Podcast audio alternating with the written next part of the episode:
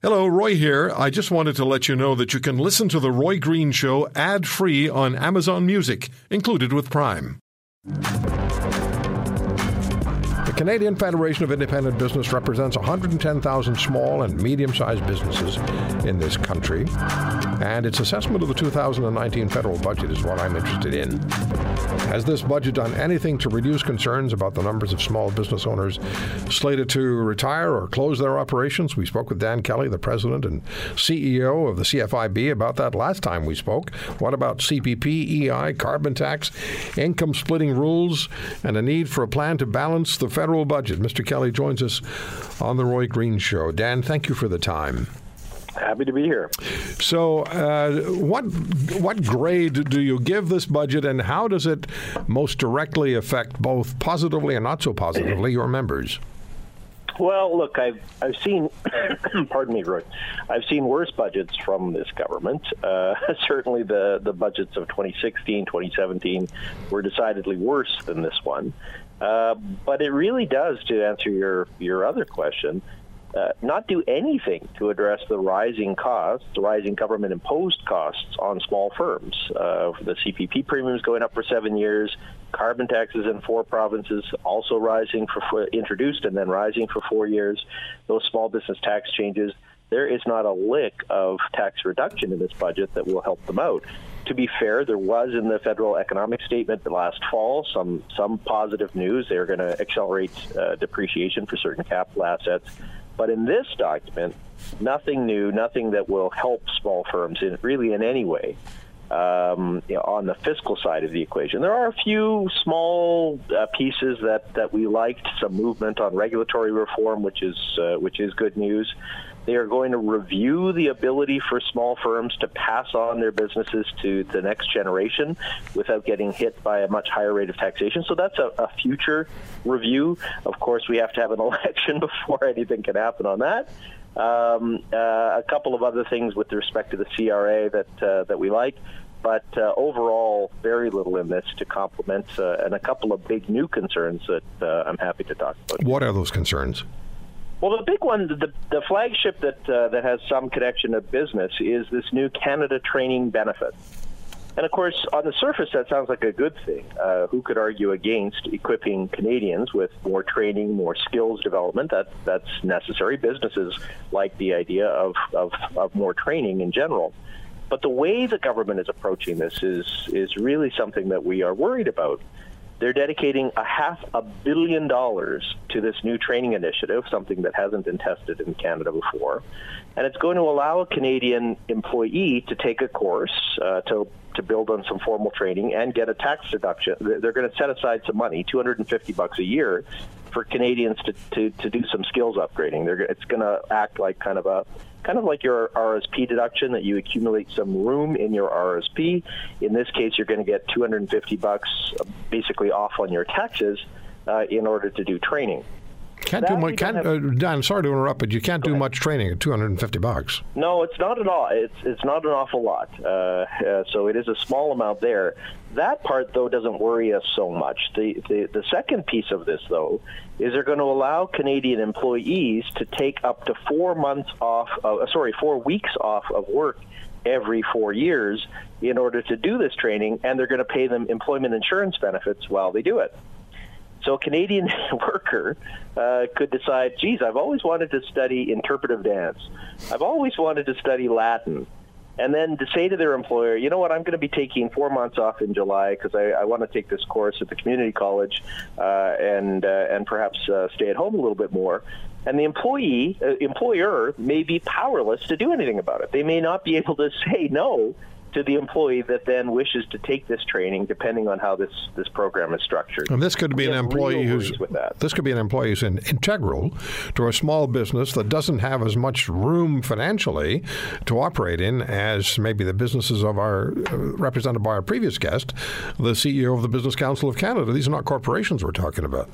These are the small guys, and and so we have real concerns about that. Uh, you know, and the example they use in the budget is somebody that works in a call center that says, "Hey, I'm worried about my job being automated and, and phased out, so I want to take some, I want to do some skills upgrading." Of course, that makes sense. I don't have any issue with that.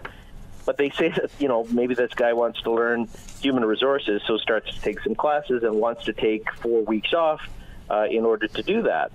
Well, look, I, I don't begrudge the guy taking some time off to do some training, but if you're asking the current employer to give you time off where you're going to get employment insurance benefits, and you're able to say on the on a whim, I'm going to leave, you got to hold my job open uh, basically do without me for a month while I go off on this training, you can imagine an employer is not the existing employer is not going to be too happy about that. No. No. And that's that's the concern that we have about this. In addition to that, it's going to cost over 320 million dollars to the employment insurance system. Those are new costs that are cost shared between employers and employees. Employers pay 1.4 times the rate of EI that employees do. Uh, and and so the government has, to its credit, suggested that there is going to be a new EI small business premium rebate. Now we don't have any idea what the size of this is going to be, uh, but we do have big worries about how this program is going to work. So that's that's the new thing in the 2019 budget that uh, I think worries us. Of course, the existing concerns that we have, there's not any any movement towards reducing Canada's deficit. Uh, there's no plan to get Canada out of deficit even in the next five years. And small business owners know that, that today's deficits are tomorrow's taxes. The bill is going to come home, uh, and, and ultimately it's going to be businesses and, and future generations that are going to be picking up the tab. Doesn't have to be a deficit, does there? The money's coming in.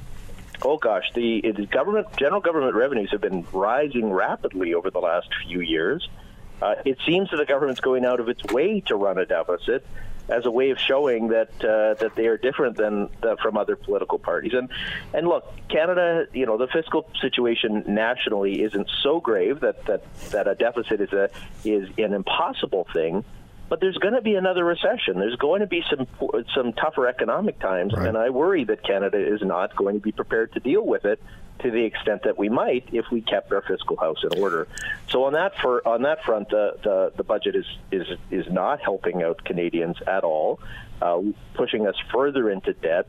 No relief for any of the taxes, and then some new programs that I have to tell you look like they were, you know, thrown together quickly uh, to try to appeal from from an electoral perspective rather than from an economic one. What a surprise!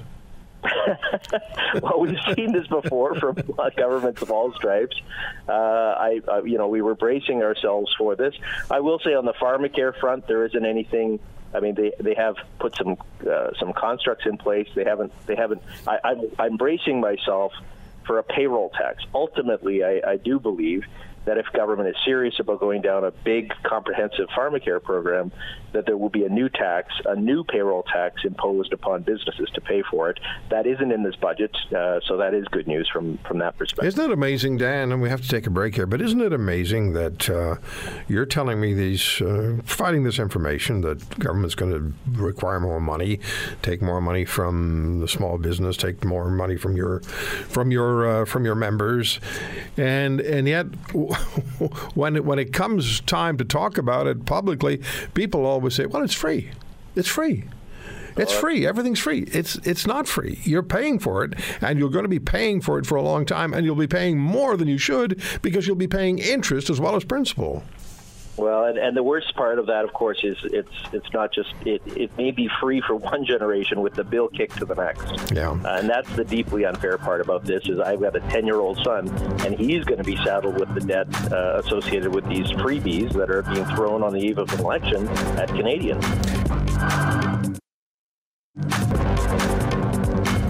Dan Kelly is my guest, CEO, President of the Canadian Federation of Independent Business. Uh, the needs that the uh, small business community has, uh, Dan, includes, and I'm just looking at some, some information from the CFIB, recognize the vital formal and informal roles spouses play in a small business by fully exempting them from the new income splitting rules and uh, I want to come back to something else here with you as well. Address the shortage of skilled labor and offset the costs of hiring and training by implementing a permanent lower EI rate for small business and an EI holiday for hiring youth. So sensible. Yeah, those were a couple of our ideas that we gave to Bill Morneau earlier this year. Uh, you know, t- to be fair, on the EI front, uh, there is a hint of some form of premium rebate, which uh, we're going to be lobbying hard over the next few months to see if we can turn that into a lower rate of, of EI. We'd love to see small firms pay the same rate of employment insurance as their employees. Right now, they pay 60% uh, for employers, 40% for employees we could bring not raise the rate on employees, but bring down the rate for small businesses uh, to the same rate as employees on the first twenty thousand dollars in premiums, and, and that's something that we're recommending right now. On this, on the tax changes, though, they're they're actually you know shifting gears from the feds to the provinces. The New Brunswick government, I, am quite impressed with the, the, what what they've been doing in recent days. But they had a budget on the same day as the federal election. Uh, the, sorry, on the federal budget, and they have basically said they're not going to follow those same passive investment rules as the federal government introduced. So now we have two provinces, Ontario and New Brunswick, who that have stood up to the federal government and say that for provincial income tax purposes, they are not going to do the same thing that the feds are doing. The other provinces either have said yes, they're going to go ahead, or they're they haven't said anything yet. Uh, we're hoping to get Saskatchewan, Manitoba, perhaps uh, to do the same as Ontario, and New Brunswick. But but that was really good news. It's the first sign that we've seen from a government in Atlantic Canada uh, that they're willing to stand up against those small business tax changes from the Fed. Um, carbon tax. When I say carbon tax, you say what? You know, we have uh, when we did the research of the of the federal carbon tax, it's backstop in the four provinces from New Brunswick through to Saskatchewan. Uh, what we discovered is that small businesses will pay 50% of the total take of the carbon tax. Uh, and they'll and yet on the rebate side, these rebates that for consumers are supposed to be larger than the amount they actually pay in carbon tax. The reason that that's possible is that businesses are going to get very little back. Uh, so they're eligible for up to 7% of the rebate total, uh, yet they're going to pay half of the cost. That is not fair in any way, shape, or form. Uh, we believe that this idea needs to be rethought, uh, put on hold, and of course, this is just days away that the four provinces are going to get the carbon tax, and then that itself is going to rise for four for the next four years. Uh, so that's another big tax grab that's that's going to come out of the pockets of business owners, and of course. Uh, what's gotten forgotten in all of this is that uh, the GST HST is going to be tacked on top of all the carbon taxes that we're going to be paying. It is stunning. When you say 50%, I mean, that just that number is stunning. If you're running a small business and that's you're carrying that burden in a, you know, in addition to all of the other regulatory activities, they uh, they, they make you uh, hurdles, they make you jump over.